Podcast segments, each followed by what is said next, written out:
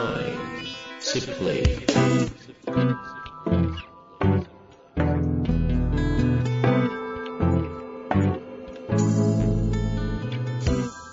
こんにちは、遠藤和樹です。秋山条件時の経営者のマインドサプリ。秋山先生、よろしくお願いいたします。はい。よろしくお願いします。さあ、ということで、秋山先生、おめでとうございます。振ってくれてありがとうございます。ありがとうございます。本当はね、もう少し前のポッドキャストの素人に言いたかったんですが、ちょっとこう、言うタイミングをタイミングね、逸しましてですね。えはい。というわけでですね、こう、年末、去年の年は末いに少し頑張っていた、ー、鉄合板も気道の初段、黒帯をですね、無事いただくことができました。おめでとうございます。パチパチパチパチパチ。ガチです。いやいや、長かったですね。合気道を始めて何年ですかあっ ちい。本当ね、い言えいなやでいぐもらい、、あれじゃないですか。あえて合気道に、そうんの、商談とかをやるっていうアウトかも、もうてかゴール設定をしあえてしてなかったのを、今度時期があね、ったんですよ。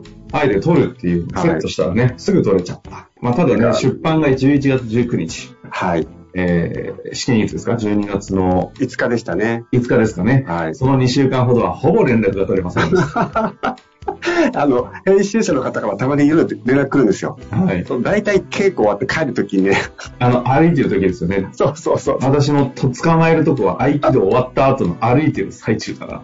いやー、ほんとほんと。いやそれでね、いや、何年かかったって本当恥ずかしいんですが、え言ってしまうと、8年です、え8い年。やー、遠回りしますね。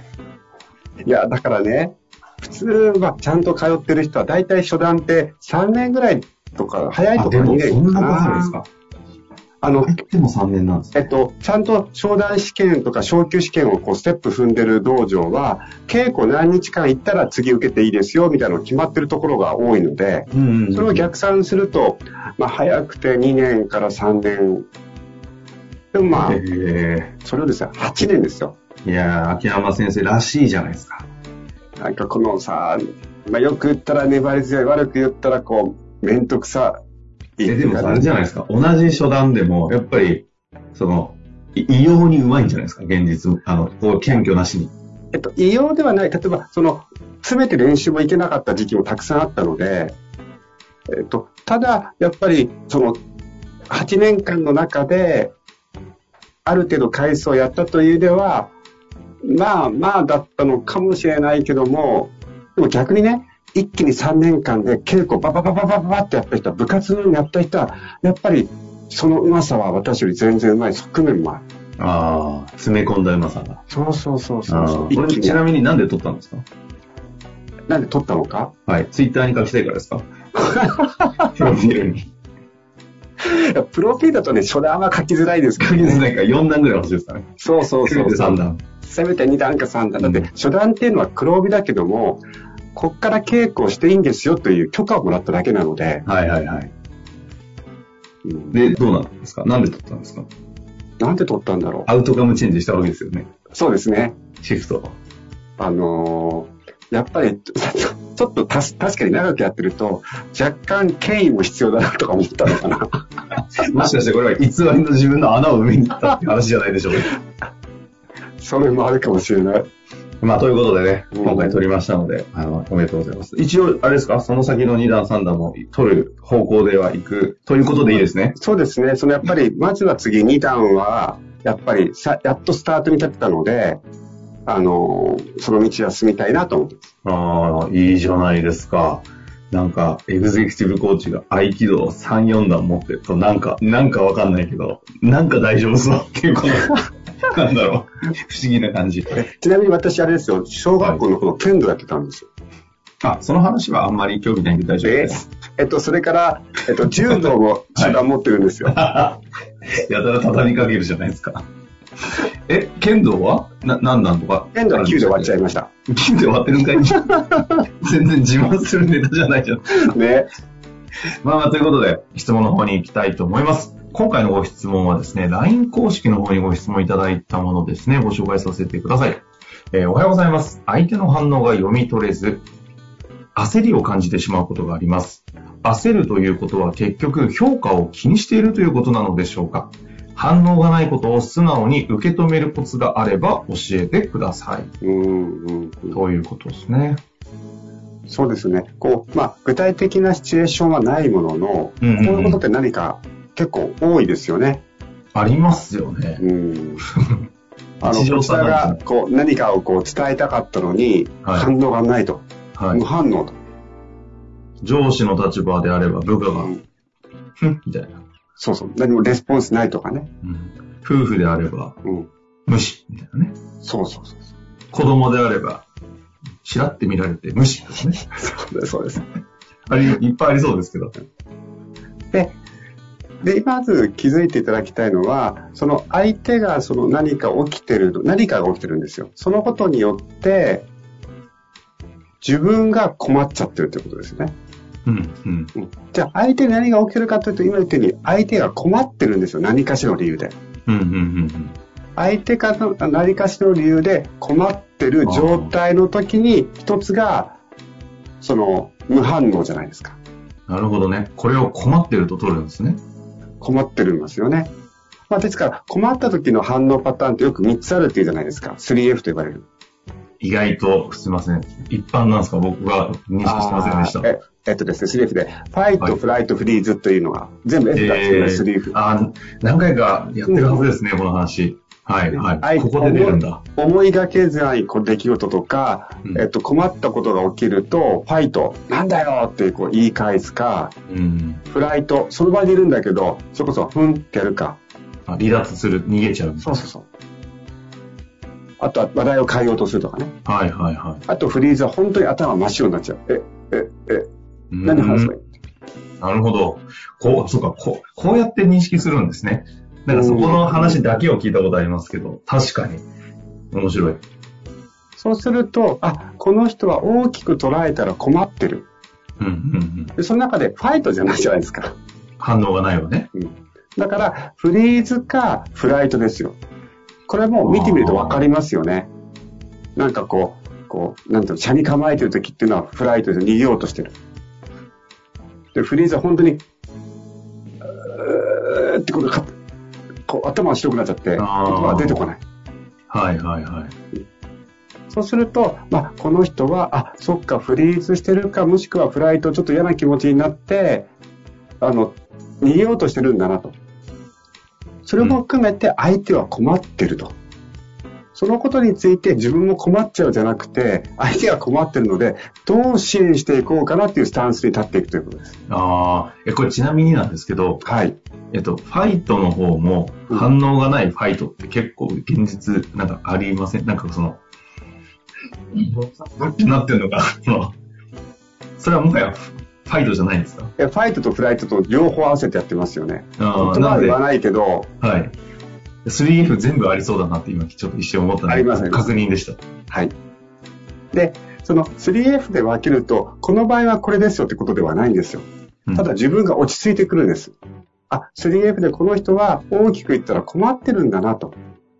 さらに言うと、この人が困ってるのを見て僕困ってるだけなんだみたいなね。ああ。はあ、はあ はじゃあどうし、あ、なるほどですね。うん。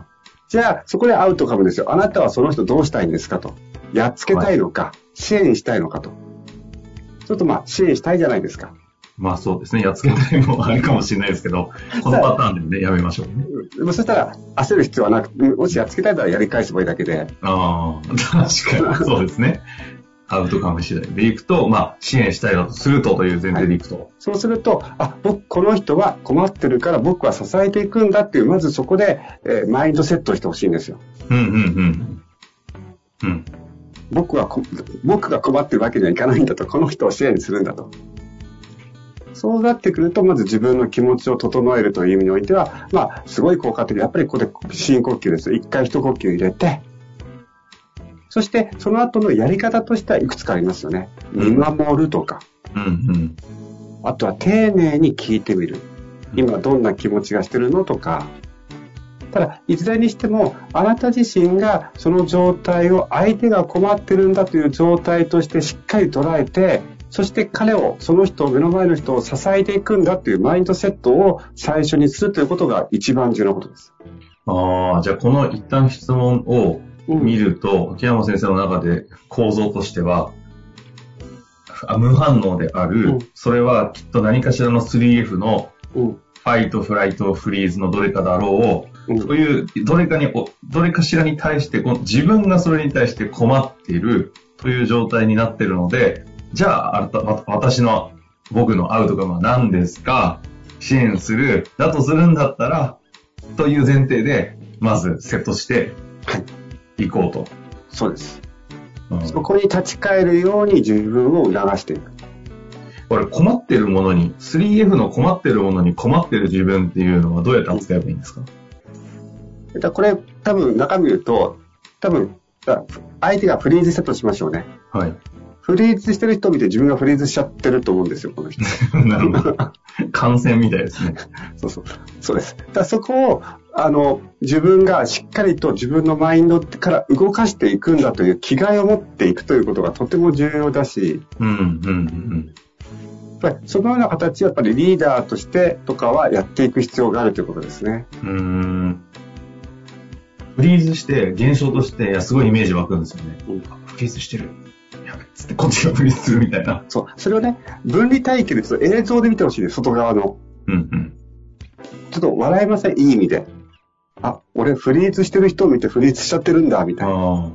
で、こっからワンアクションあるとしたら何ができるんですかその状態で。あ、これフリーズだと。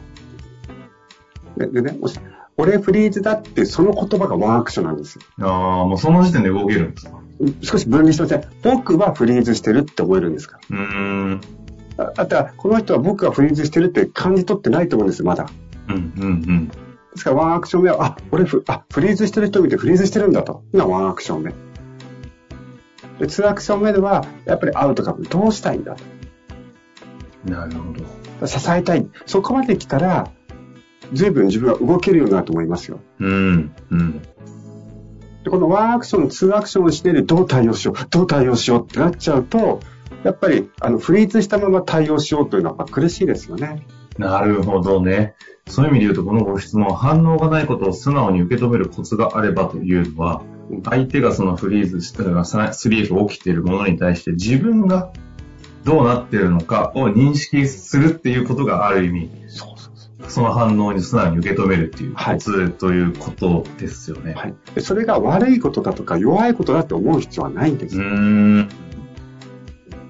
まあ事実として、うん現象として捉える。はい。なるほど。これもう、バッチリじゃないですかこれ以上、この話をしていくと、じゃあフリーズをした時の自分の対処法のマインドセットの仕方の振り返り法とかになっちゃうと、 そうそうそう。そうするともう、ちょ合うはいくらでもあるんでしょうけど。っと学問チックになっちゃうので、そうじゃなくて、はなるほどですね。これはでも日常もどんなところでも対相手がある以上ね、人間社会。うん起きますよねって気がしますので、ぜひ、はい。わかりやすくその時に 3F という概念を知っておくとね、どういう現象なのかな、相手が、自分がっていう捉え方ができそうですので、はいぜひ活用していただきたいと思います。ということで、はい今日終わりたいと思いますが、よろしいですかはい。 ちょっと一個だけ思いついちゃった。おおいや、いやじゃあさ、サクッとぜひご紹介を。今回は相手の 3M で多分、相手もフリーズに対して自分もフリーズだったことが想定できるじゃないですか。うんうん。だから例えばね、こうたパートナーチパートナーとかで相手がファイトすると自分がフリーズしちゃうとかってないですかって今思ったんですよ。相手がファイトすると、自分がフリーズしない。要は、あの、妻が旦那がって意味ですかそうそう、妻とか旦那がフリフリーズする、だってファイトすファるイトするとと、自分がフリーズしてるとかね。あーああ、全然ある気がしますよね。あとは、えっと、フライトしたい。えなんだお前結局わかんねえな、やつだなとか言って部屋を出るとかね。ああ、本屋に行っちゃうとかね。 本屋行くんですね。よかったですよ。うちの父はそうだっああ、そっかそっか。たの。はいでもそういうことも、あ自分がそういう状態になってるんだなっていうことをちゃんと認識するということが受け止めるってことだなってことをちょっとパッと今思い出しちゃったので。ああ、なるほどですね。まあはい。ということで、非常にわかりやすい構造をね、認識できた気がしますので、ぜひ日常で使っていただきたいなと思います。はというこいとで、秋山先生、ありがとうございました。ありがとうございました。本日の番組はいかがでしたか番組では秋山城賢治への質問を受け付けております。ウェブ検索で秋山城と入力し、検索結果に出てくるオフィシャルウェブサイトにアクセス。